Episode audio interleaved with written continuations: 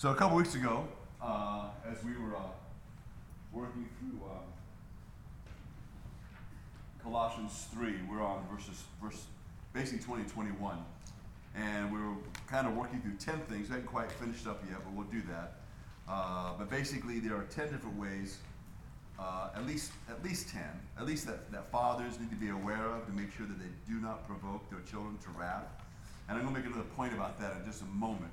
Um, I will tell you that um, I was reading a book back in the uh, in the 90s uh, concerning this, and the author uh, he was a pretty thorough guy when it came to certain things, and so when it came to uh, I guess various things to warn fathers about to be aware of, so that you don't provoke your children to anger, he had a list of 33, which I thought was and it was really good.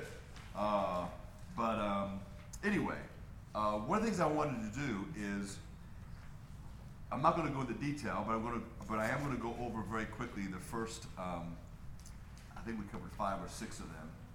Uh, but I, wa- I wanted to point out something to you, which is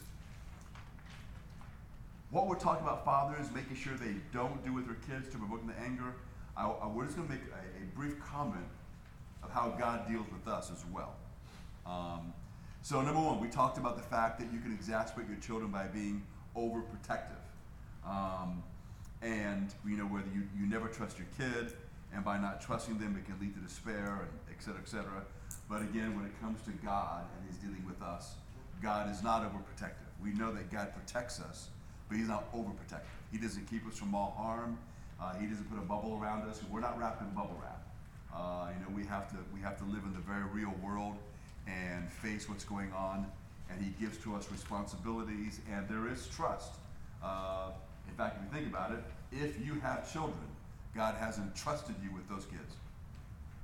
Because He's given us a command as to how to raise them. So He's entrusted you with them. Uh, and of course, He's expecting us to, uh, uh to follow through on those things. Secondly, we, we said that uh, one of the ways that a father can uh, exasperate his children is, is by showing favoritism uh, even if you do that unwittingly. That's why you need to be kind of aware of how you treat your children. But again, when it comes to how God deals with us, God makes it clear in the Word of God, He has no favorites. Uh, his love is overwhelming. God loves us completely. And in that sense, we can say that God loves us the same. So God does not love me more than He loves Ron. You might think God does, no. Uh, but He doesn't. Right? And God doesn't love you more than He loves me. Uh, God's love for us is complete. Um, it is always uh, overflowing. Uh, he's overflowing with goodness and grace and mercy and kindness and love for us. And so He does not show favoritism either. Also, uh, we can exasperate our children by depreciating their worth. In other words, because of various things that we do or say or maybe yell or what have you, uh, by not listening to them, uh, they become convinced that what they do or the way they feel is unimportant. Um, that, is, that is becoming more obvious as a result of the lockdowns that our country went through with COVID. You know, kids are going through an enormous number of issues. And those issues is because they were cut off for a while from interaction with many uh, people and because of a maybe lacked a stellar relationship with the parents, they're, you know, they should not be more vulnerable to these things, but they are. Uh, there are several books that have been written, several studies that have been done already uh, in conjunction with this dramatic increase in number of kids going through what they call uh, sexual dysphoria. You know, the idea that the guy thinks he's a girl, the girl thinks she's a guy, or they don't know what they are. And they have, and, and this has been proven by many different types of studies and tests, and it continues to come out to be the same. And that is, at these ages, between 11 and 15 primarily, even though it's not limited to that, uh, kids are already highly vulnerable to uh, suggestion, desperately wanting to belong to a group, to be liked. But then because of the even excessive screen time on social media. One of the big components, you know, it used to be the big proponent was Facebook, which is still a major player, but the TikTok thing has really just gone overboard. Um, because of, of what's on there. And so they're continually being bombarded by individuals who are talking about the way they feel and what they're going through. And so sometimes as kids begin to identify with that, or you know, you could say something that kind of uh, resonates with them. Uh, it's actually it's actually part of a con game. People can do it without knowing they're involved in a con game um, because it, it kind of ties into human behavior. But I'll give you I'll give you an example. So if, I don't know if you ever watched this. They used to have a guy. They used to have a couple of guys on TV that would do this, and now are these individuals who claim that they can speak to the dead.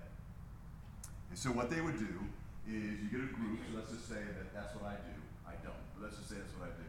Well, I do talk to one dead guy. I talk to Jesus because he came back to life. She's not dead anymore. But but the thing is, they have a group like this, and so first of all, you normally have a group where a majority of the people actually believe that this is possible. That, that's very important for setting the stage, uh, kind of setting the uh, atmosphere of, of the group. All right. Then what happens is, is the individual begins to talk about different experiences, where and he starts telling stories of individuals who were maybe wanted to make contact with, with their mother that had died the year before, or maybe five years before. Maybe tell a tragic story um, of a father who lost his daughter, and maybe even saw her die. Uh, but those stories are important. It's not just because the individual wants to convince you that he can do this. It is also to begin to pull you in emotionally. The idea is, is that you begin to identify with some of these stories, and so it kind of, in a sense, it's pulling at your heartstrings. That's done on purpose. Because when that begins to happen, we tend to, because of the atmosphere that's being set, we tend to think less analytically, or we tend to think less critically. So it doesn't mean not thinking at all, but you're more vulnerable to suggestion. And that's because we're human beings. So not every single being is like that, but many are. That's a general characteristic. So the stories are told to kind of begin to pull people in. It, it kind of up, you know, amps up the atmosphere that exists. And then the individual begin to, um, you know, he may have already prepped the audience, maybe he hasn't. You know, it doesn't really matter depending on how long he's been doing this. It's not always a man, it can be a, a woman too, but I'll just say it's him for now. So what he'll do is, is he'll ask a, cou- a couple people to kind of come up. So, you know, someone who's lost someone recently and they would like, you know, they felt like they had, had some things that were not said or unsettled. So you've already got somebody who's already on edge emotionally, right? Because there's some things I didn't get a chance to say or say again, whatever. So you bring up these two or three people. So you talk to them, you know, in front of everybody else. You get their name and you have them tell part of the story, you know. And um, so then what the individual will do is you know, they kind of go into the what I call the seance mode, even though they may not dim the lights, but they, you know, they don't have a crystal ball and all that, but they kind of, you know, there's an atmosphere, there's an atmosphere to the whole thing.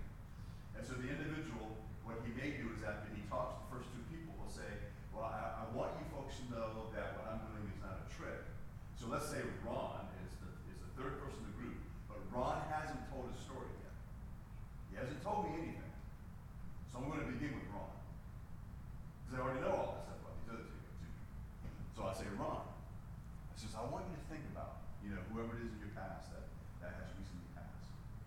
And so then I'll stand and I'll say, does the name Sarah or Rebecca, does that, does that ring a bell? Now, if you're just back there just kind of watching, I'm just throwing out names. But I'm making it sound like I'm in tune with something. And so, and I'm, and I'm, and I'm not, and, and I'm not throwing out unusual names. I'm not saying, do you know a Bartholomew? How about you? But I've never met a Bartholomew. I know there was a guy that was named that once because he's in the Bible, but I mean, beyond that, I've never met a Bartholomew. All right? Uh, but, so use common names. So let's say I, I say, is there, is there Rebecca? Is there Sarah? I go, or is, is there a Cindy? And he goes, well, when, when my mom's sister was Cindy. So oh, is she, is she still with us? No, no, she passed too. I got him. I just sense that Cindy's trying to just to say something. And then I may ask him to talk about Cindy a little bit. And I'm still fishing for information about his mom. Maybe she's the one that's passed. But you know, and what happens so what happens is now he's tuned in. And what's interesting is we'll just kind of pause right there. What's interesting then is when you ask this individual Ron when the whole thing is over, say, Ron, what do you think about this guy Bob? All I know is he's legit. Really? I never talked to him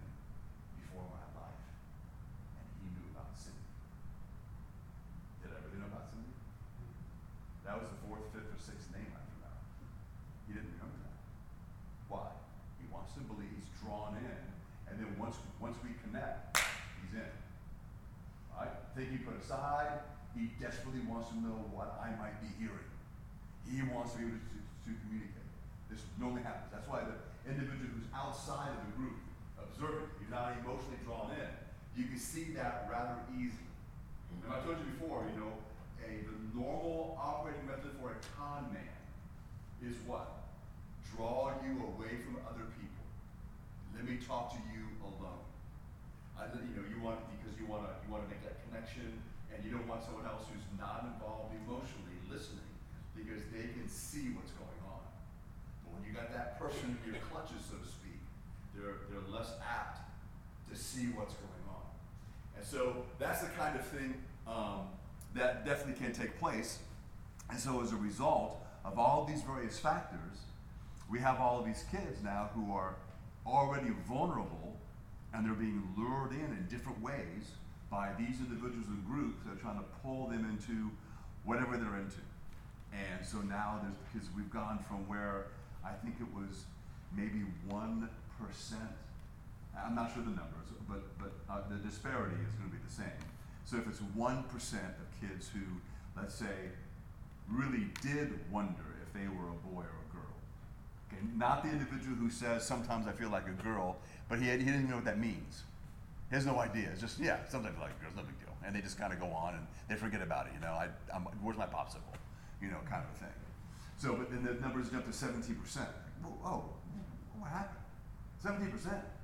Like, overnight. And then they're doing these surgeries, this, which is crazy. So, a school has to call mom and dad to get your permission to give your child an aspirin. But if they want to have gender affirming surgery, they don't have to tell you. You just can't this is so mixed up. All right? So, the idea then being is that, so the relationship that mom and dad have with a, with a child is, is vital in so many ways. It does not have to be perfect, because it's not going to be perfect. None of us are perfect. So, if anything else, the most basic advice you could ever give to any individual, whether you, it's something you notice or maybe the person has asked you when it comes to raising their kids, is you want to make sure you're spending time with your child and you are growing, that relationship is growing. And it is both quality and quantity.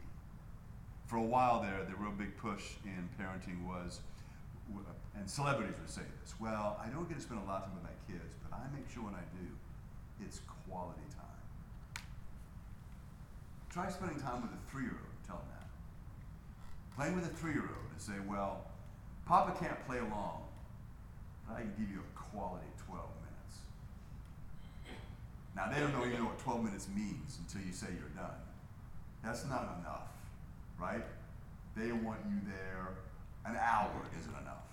Now, they still have no concept of time, but the idea is we're fooling ourselves we think that it's quality over quantity. It's actually both.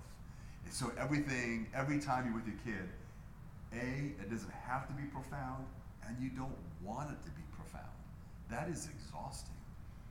Sometimes it's nothing more than I played with my granddaughter one Christmas. She got a new little tea set, and we had tea. And what I did was I had a Coke under my seat. And so she brought out her little tea set, and you know she put the water in there, and, and I said, "Ah, you forgot the sugar."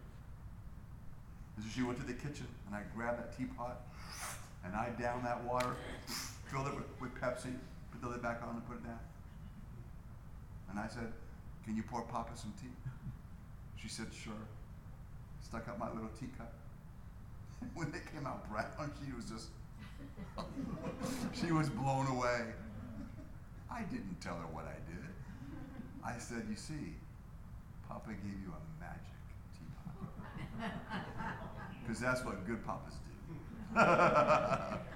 all right, you guys, so all this stuff is good. You want to do all that kind of stuff with your kids and your grandkids. And so here, when it comes to this thing, you want all those things contribute to their sense of worth. It's not you just telling them you're worth something. You show them they're worth something by spending time with them. So God does. That's what God does with us, right? God never once says to you and me, "I'm going to spend quality time with you." God basically told us He would never leave us, never forsake us. All right. And so all those things, remember that that's what a father does to not provoke his children to becoming exasperated. And so we never, never should. Uh, if we do, it's on us. But we don't ever become exasperated by our relationship with God. You don't. Because God doesn't fail us as a father. Also, uh, we don't un- set unrealistic goals for our kids to where they just become so frustrated that they feel they can never do anything right. God, not only does God set realistic goals now, they're high goals. God tells us of what He wants us to accomplish and He wants us to live. But what else does He do? He gives us the power and the ability to do it. So it's not unrealistic. Right? So I know a lot of men make jokes about this because the Bible says um, in Peter to live with your wife in understanding. And a lot of guys think, well, I can't understand women. God's asked me to do something impossible. In the flesh, it is impossible. With, all, with God, all things are possible. all right, so that's all there is to it. So you can understand, but God will give you the power, the ability by His Spirit to be able to do those things. And so God, He doesn't leave us orphaned. All right, He, he gives us realistic goals, but high goals, uh, but still realistic goals.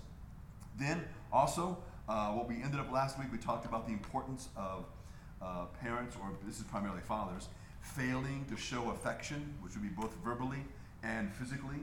And so that is really uh, very important. God does that with us. The Bible is filled with the fact and the evidence that God loves us. Right? God loves us through what He provides for us. God loves us by how He communicates with us, and then we also that God loves us through His people. And so all of those all those aspects are important. So once again, that that um, diminishes this idea that we can become exasperated with our relationship with our Father. We won't, because He doesn't fail us in these ways.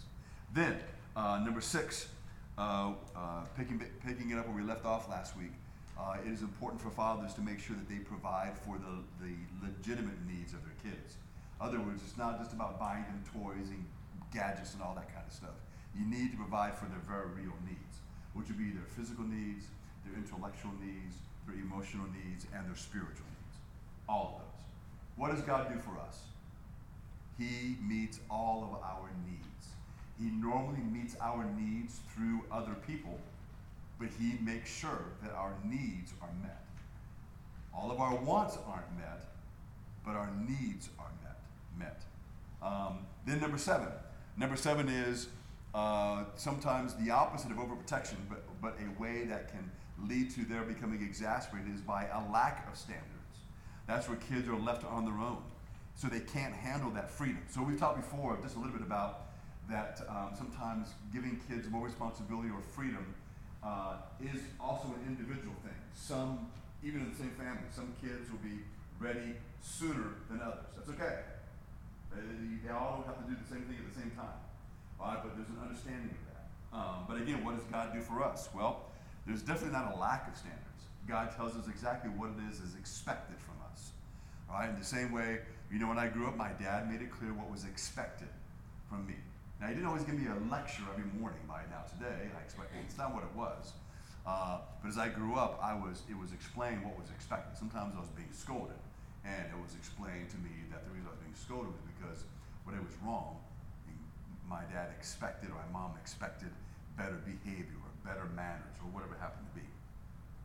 Then the eighth thing is is that we can exasperate our children, fathers, by destructive criticism.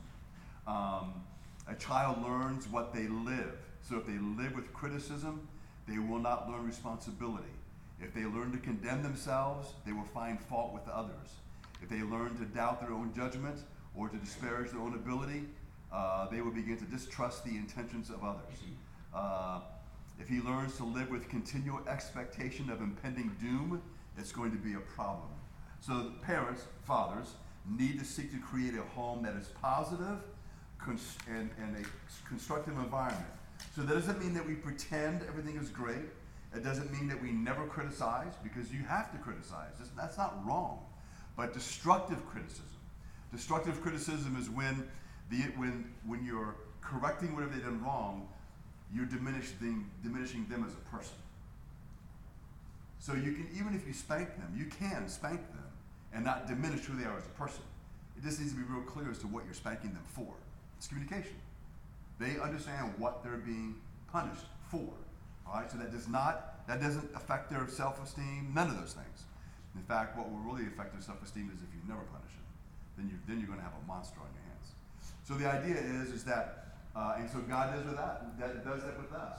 We know that our faults are pointed out by God. Oftentimes, when those faults are pointed out, they're pointed out really in a loving and a caring way. You're sitting in Bible study, and all of a sudden you're just hit with some overwhelming guilt as we just study what the Bible says. God's not standing over you, pointing his finger at you.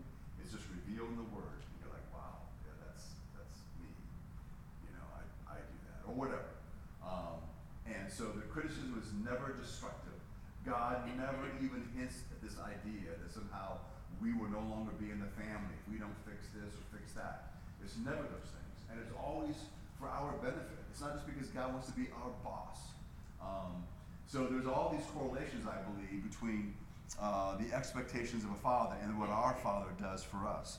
Ninthly, uh, you can definitely, and this, this kind of coincides a little bit with, with another one that we've covered, but if we neglect our kids, if we are indifferent to them, um, that can provoke them to anger. That can provoke them to becoming exasperated.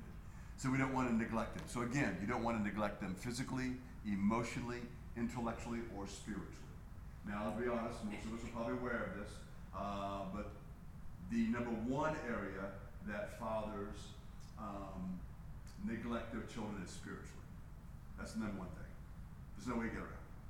Uh, either because dad himself is inconsistent at church, or because dad is inconsistent in reading the Bible, or maybe dad is inconsistent in applying the Bible to his own life. Okay, remember, as I've said this to you before, it's more important that your kids see you reading the Bible for yourself than you reading the Bible to them. You should do that, but they, it, it's imperative they see that you read the Bible for yourself. It's good. You make sure your kids are at church. It's more important they see you coming because you think it's important for you. There's no way to get around that. That because that's, that, that's what they see where the real convictions are. That's what they take home with them. They, they may forget what you say in a sense, but what you demonstrate for them spiritually uh, is of great importance. And of course, again, God the Father, the example for us is Jesus Christ. What, what is Jesus known for? Jesus is known for what? Praying, right? Quoting scripture when he's being tempted, always going around and doing good. He's, he's this perfect example of, of what it is to be a spirit led individual.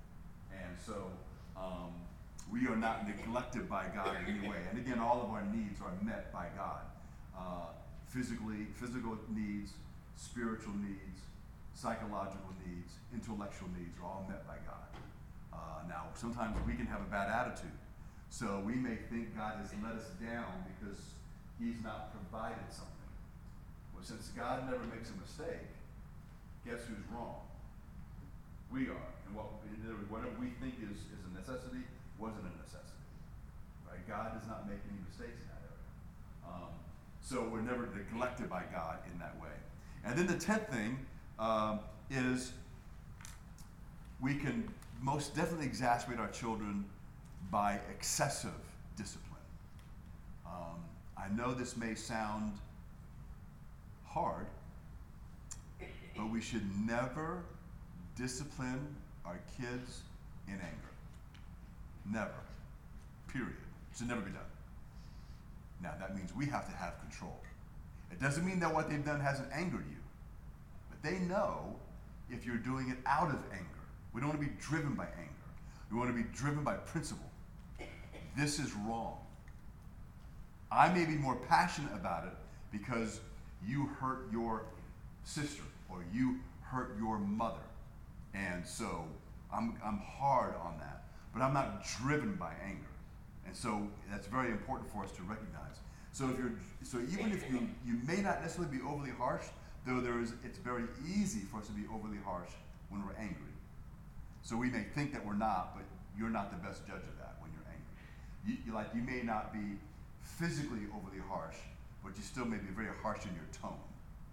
Right, remember, your tone and what you say, uh, some kids would actually rather be spanked.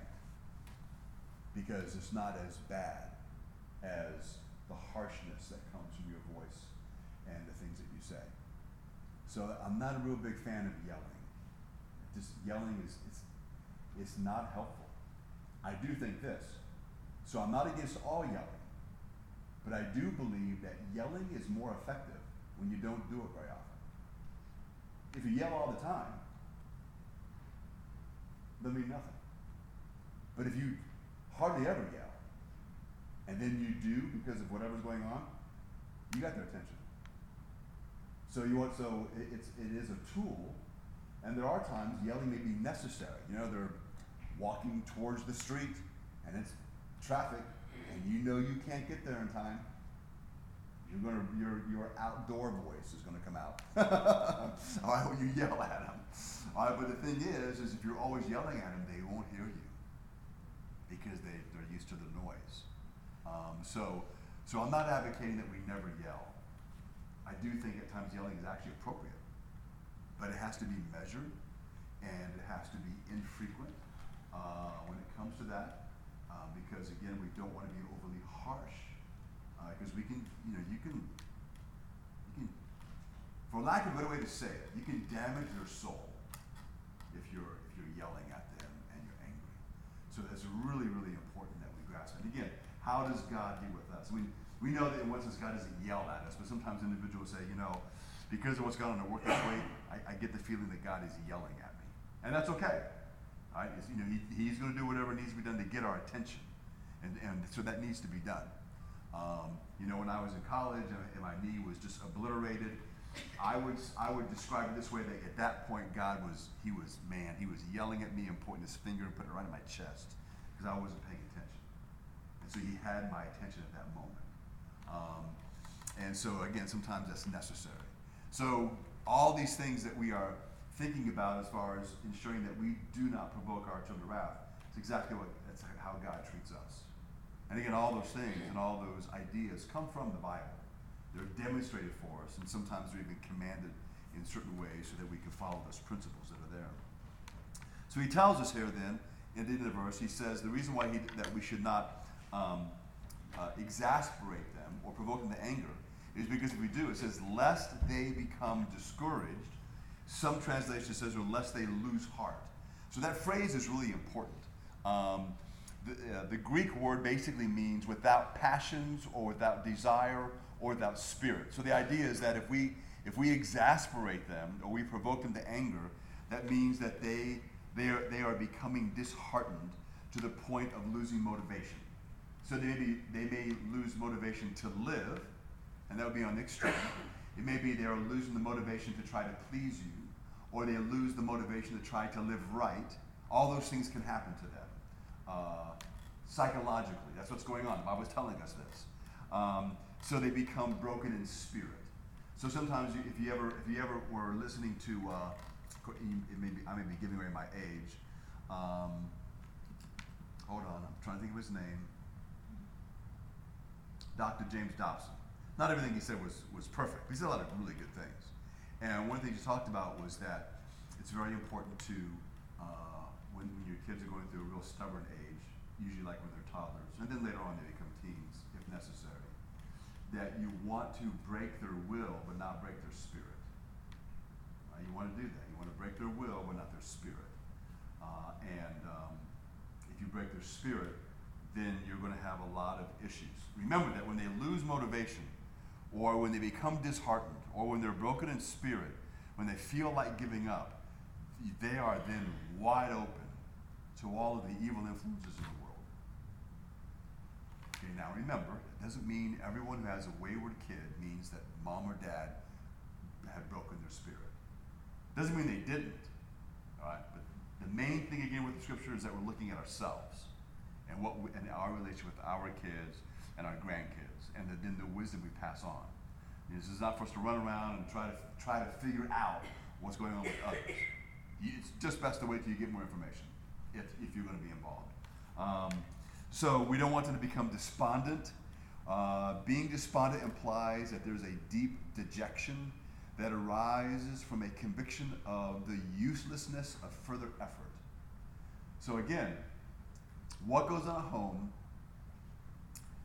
can very deeply, or what, and this way, this way, what goes on at home and what doesn't go on home on at home can deeply affect kids psychologically.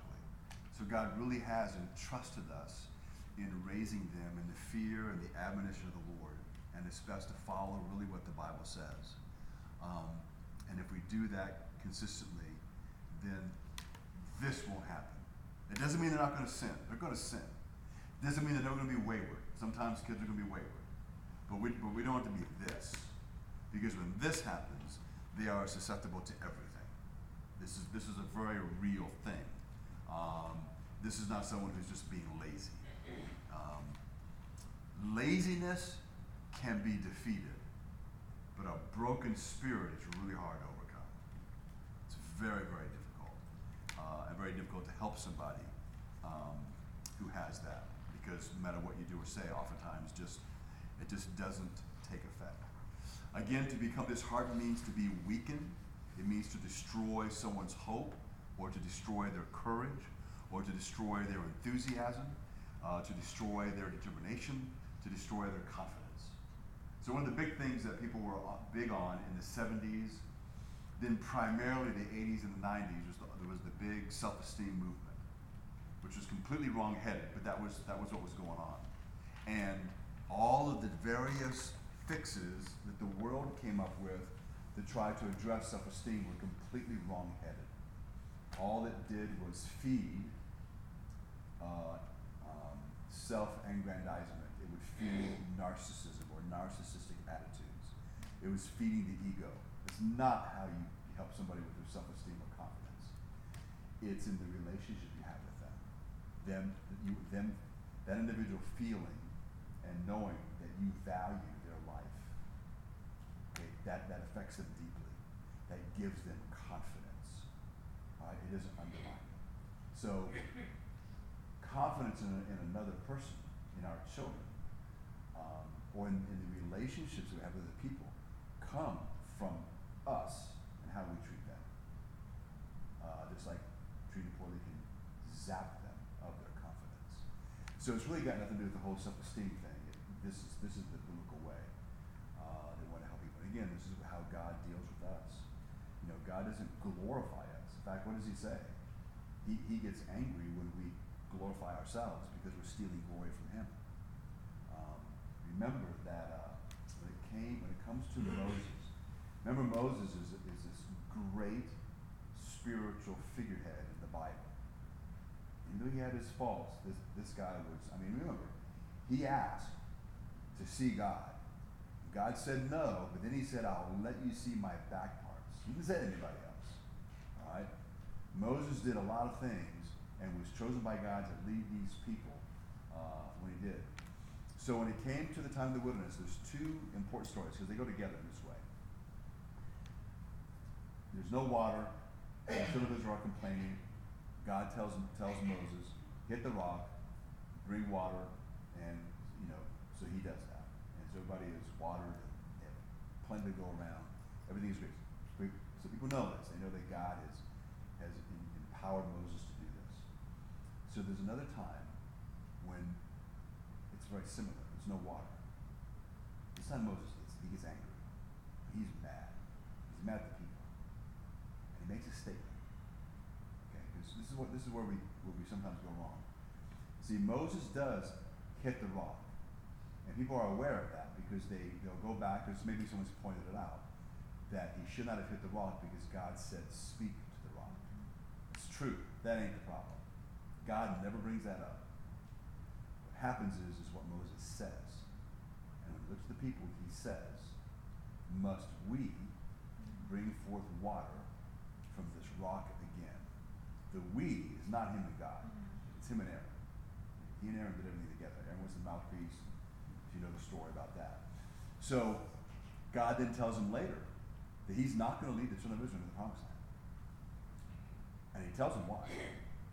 You did not hallow or honor my name before the people. You go back and you look, and in English, it's one word. We. Must we bring forth water again. He he took the glory for himself, like as if he did. He knew he didn't, but he said that. And even though he was angry, God holds him completely responsible for what he says. And because of that one word, he was not going to lead. What he wanted more than anything else was to lead people into the promised land. Now he didn't lose his salvation. Moses is in heaven. You know, all of that is intact. But that one thing he wanted to do more than anything else, he God was not going to do it. And so he that's when he asked God to let him see the promised land. And basically God said yes. And he goes to the top mountain see the promised land and then God buries him there. Uh, because he that's where he dies. So it's it's an incredible thing when you think about it. That when it, you know Moses, uh, one word, but it's because he took he actually stole glory from God. He, you, can even, you can even say this if you want to. Well, he really only hinted that it was him and Aaron. Doesn't matter. You're communicating the same thing. Right? So that would be like, so uh, if you if you teach a Bible lesson and someone says that it really ministered to their heart, it's not a sin they're thanking you. It's not a sin for you to say, for you just to say thank you. That's not a sin. But if you say or think, yeah, I, I really put it together well this time. Don't do that. do not do Because it's the Lord. No matter how well you speak, if the Lord doesn't bless it, it doesn't matter. It's not gonna it's not gonna do the work that, that you think it's gonna do. Sometimes God does bless in spite of us, not because of us. You gotta remember that as well. So there's no room for bragging in anything much less this idea that somehow we have done something apart from God. That it's not that way. Um, and so we just want to make sure that, that that doesn't happen. So when it comes to our kids becoming disheartened or demoralized, um, we want to make sure that that does not happen. So again, the idea of the word that's used here in the Greek means that your kid, at whatever the age, they can be an adult when this finally comes around they feel they can never do anything right, and so they give up trying. Uh, so when they find they can do nothing right because of constant fault finding or what have you, uh, then they're apt to become despondent. So that's why God tells us. No matter, no matter what you and I think, mom and dad will always be the most important influence on your child's life. Whether you do something or do nothing, because you're communicating loudly to them. Other people will have an influence, and you act, we actually want other people to have an influence on them. But no one will have a greater impact on them than you, their father, or you, their mother. And I do think, I do think that, that this is a, a healthy thought. If you are a Christian, the desire of your heart should be, I want, outside of the Lord, I want to be the number one influence on my kids. not because you want to be great in their eyes, but who do you trust to love them more than you do, except for God? Somebody may love them a lot, and that's great. But, it, but we, should be, we should be convinced nobody will love them like I do. I will willingly, like, like if someone in my family needed a kidney, man, I love them. I'm not sure I'm really interested in being tested. So I just, I'll be honest, I don't know. One of my kids, I'm first in line. First in line. I used to always think that giving a kidney wasn't a big deal until I learned that it was.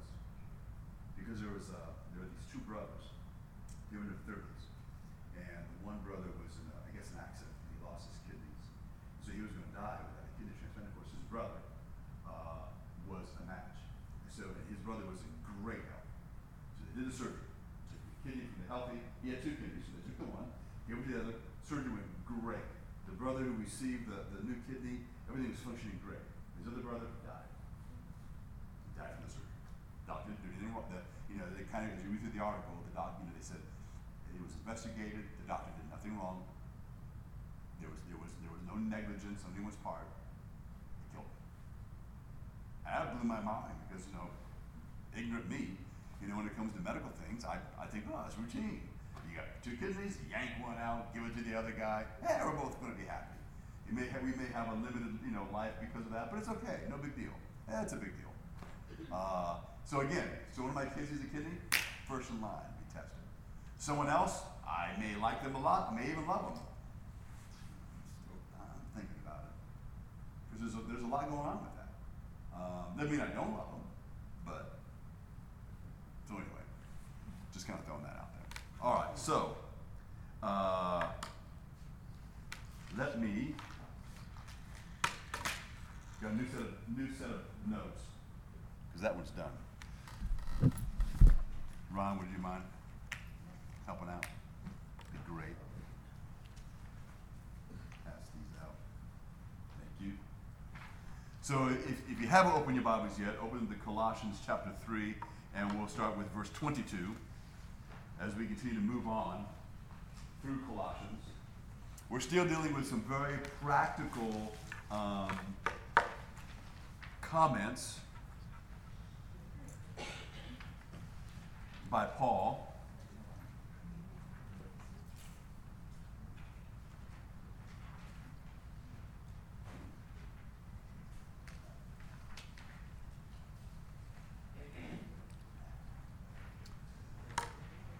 So I'm going to read verses 22 through 25. That's where we're going to be.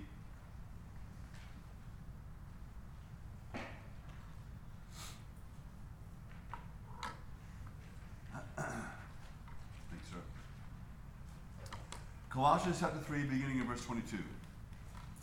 Slaves, obey in everything those who are your earthly masters, not by way of eye service as people pleasers, but with sincerity of heart, fearing the Lord. Whatever you do, work heartily as for the Lord, and not for men, knowing that from the Lord you will receive the inheritance as your reward. You are serving the Lord Christ. For the wrongdoer will be paid back for the wrong he has done, and there is no partiality.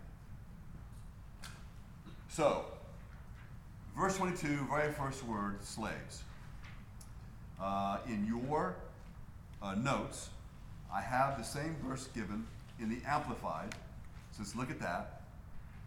It says, Servants, obey in everything those who are your earthly masters, not only when their eyes are on you as pleasers of men, but in simplicity of purpose with all your heart, because of your reverence for the Lord, and as a sincere expression of your devotion to Him.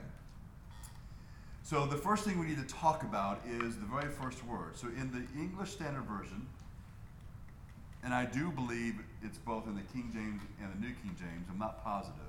I also think the word is slave. Other translations do have the word servants. But just so you know, the word is not servants, it's slave.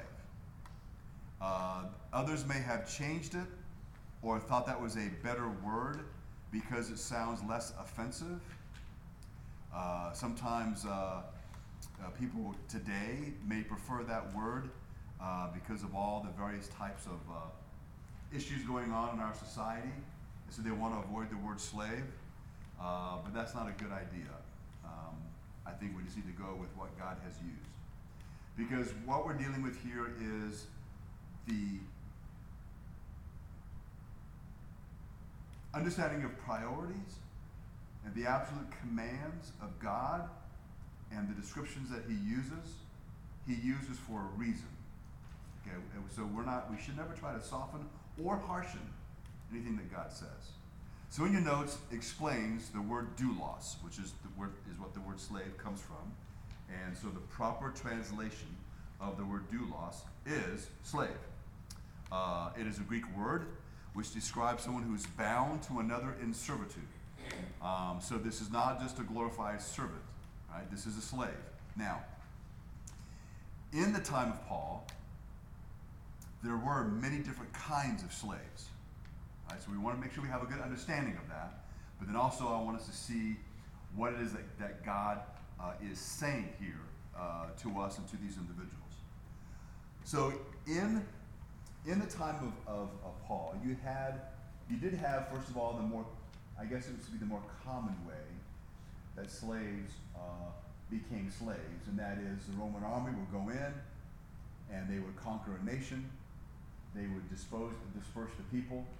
They would normally then take all of the young men that were of age to serve in the army, and they would have a choice. serve in the Roman army or be sold as slaves. A lot of them would be would become part of the army, but not everybody. And if you were enslaved, then you'd be sold as a slave, and that'd be it. You know, you would be a slave for the rest of your life. Number two, you had individuals who became slaves because of money they owed. You borrow money, you can't pay that money back, you owe. There's no, you know, this is not like today. There's, there's no bankruptcy court, there's none of that. You owe. And if you can't pay in cash, you pay with your life. Meaning they don't kill you. You owe them your life. And depending on what you owe, you might be able to work your way out of your debt depending on how big it is, but if it's a big debt, you don't have a choice. When you are a slave, normally, but not always, but normally, you have zero rights. Your master can do whatever they want with you. Now, it's not that case in every single instance, in every single culture, that's, but that still is the primary way that slaves were dealt with. The, your master would not ask you permission. If let's say he got a, let's say that he needed some cash, and he his buddy liked you because he saw that you had certain skills, and he wants to buy you. And you say, well, my, but my wife is over here. So, uh, I'm selling you to my buddy, and he lives in Sicily, so you're moving. Now, if I'm a good master, I might send your wife with you, but that's not necessarily the case. Also, slaves own slaves. Okay, that was again common. You, you let's say you become a slave because you owe money, uh, but as you work, you still have a lot. You may have a lot of freedom, and you're still making money, but you still owe your master, and then but you have a growing household because you've gotten married, and so you you may buy some slaves to serve your family. So that, again, that's not unusual. Um, so there's all kinds of things going on with that. When it comes to the Bible, the Bible, so some people will, will criticize the Bible saying, why does Paul say that about slaves here? Because what he should be doing is trying to free the slaves. And, and people become very critical of that. First of all, there's a whole lot of stuff with all this, and, and it can be a lot to take in. First of all, almost all of your major movements to free slaves were led by Christians.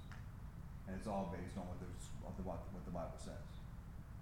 At the same time, the most important thing is not your freedom, it's your salvation. And that we live for Christ. That's hard. It, it is very easy for us to say because we're free. I know that. But it doesn't make it wrong.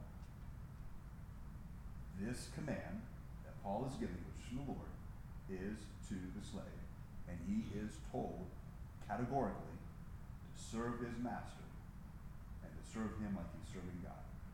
He's not saying his master is God, but to serve him because he is serving the Lord. If you're going to be a slave, be the best slave you can be. Period. Not because God may bless one day and you'll be free. That's not in there. That can happen, but that's not in there. That's not what it says. You may die a slave, but you, all of us, need to make sure that the most important thing to us as Christians is that we represent the Lord well in whatever situation we find ourselves in. So, and I would tell this to the inmates all the time. You become a Christian. You can no longer live like a regular inmate right? You, you cannot, for example, you cannot be involved. The most common thing there is, I, I, it may be different from prison to prison, but it's called the, the two for one deal. So basically, what that means is, if I have commissary, so I've got act, you know, I buy you know, the inmates if they have money, they can buy commissary. They can buy honey buns and ramen noodles and coke and candy and all that kind of stuff. And so I'm sitting in jail and I have all this stuff, and then and you come in and you're you just been arrested. You don't have any money in your books yet and you know they, they it was Thursday, and on Thursday they served mystery meat. No one knows what that is. To this day, no one knows what mystery meat is on in the for the jail meal on Thursday. I even asked the cook once. I go, "What is mystery meat?" And he said, "Wouldn't you like to know?" I said, "Man, would I ever?" I didn't need it, but I just, you know, I wanted to know. Of course, he wouldn't tell me. So so you you know, someone gets arrested, they have no money in the books, it's mystery meat night, they don't eat dinner, and they're hungry. And let's say you're my cellmate, and I got ramen noodles honey buns, candy bars, and it looks a whole lot better when you're hungry. And so I said, look, I just got here. I want to look out for you.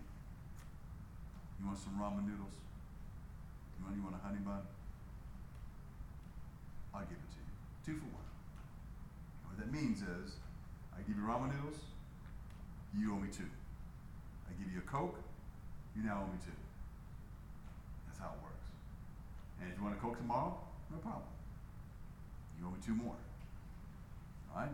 Still hungry, even though it wasn't mystery, night, mystery meat night, and you still want the ramen noodles, no problem. Two more.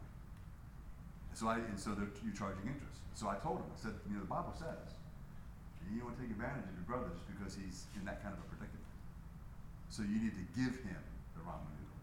If he pays you back, great. If he doesn't, don't worry about it. You need to give it.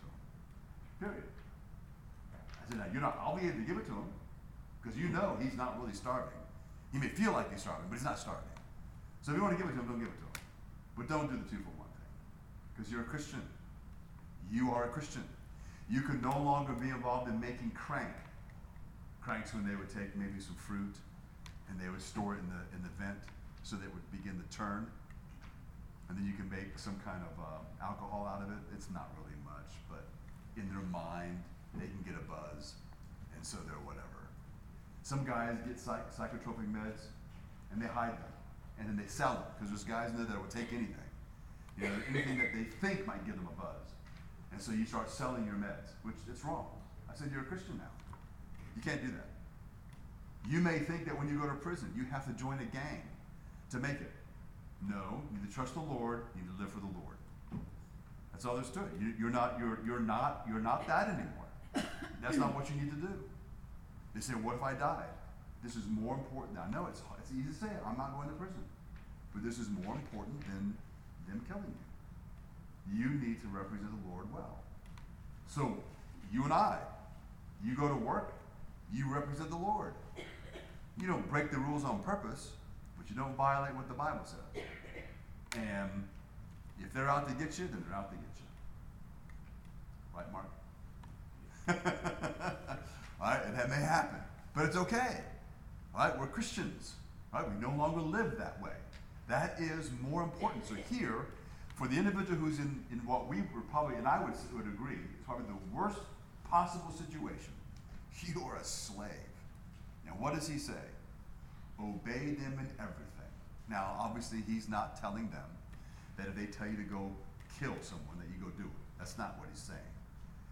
Same time, he is saying, obey them. Whatever they tell you to do, that's what you do. And then he tells them how to do it. He says, Obey in everything those who are your earthly masters. First of all, not by way of eye service. In other words, you don't just do it so they're watching you and you're gonna, you know, you're gonna be good. That's not why you're doing it. You do it with a sincere heart. So he's even getting to your inner motives. You are not doing this because you think You'll be like Joseph when you'll get out of jail one day. That's not why you're doing this. In fact, remember with Joseph, even though when he interpreted the dreams, he told them, Remember me? Remember the first thing they did? They didn't remember him. And he was still there for a while. Like a while. Before the cupbearer finally, oh yeah, there's this guy I knew in prison. He told you know, told the king, and this guy knew my dream. Alright? So, but that's but Joseph was this stellar inmate and when he was first arrested and put in prison, he was going to be in prison for the rest of his life for something he didn't do. And how did he respond? He was so trustworthy, he worked so hard, the jailer gave him the keys. Said, You run the place. You know, jailers probably think, I'm not an idiot. You can do a better job than I do, make me look good. Here. Go to it. All right? So the thing is, that's, that's how we are to be. So here in this situation, this is what he's telling him, and we, we, we don't have to shy away from this. So again, this is not, he's not saying slavery is okay. It's not doing that. That's not even the issue. The issue is our obedience before the Lord. So we will pick that up. We are over time, and so we will get back to this next week and continue to kind of flesh this out so we can really understand the, the strength of what God is telling us and what He expects from us and what He will enable us to do. Because as we already mentioned before, God does not leave us alone. He will strengthen us and empower us to live in obedience to his will. Father Heaven, again, we thank you as we always do, Lord, for your goodness, grace, and kindness. We ask, Lord, that you bless the time we've had in your word. We pray, Lord, that um, it will be profitable and that you will remind us often of what your word says.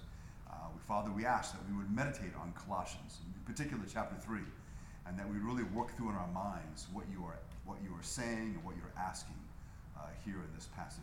Father, we pray now you keep us safe as we go home. Again, we thank you and ask these things in Christ's name.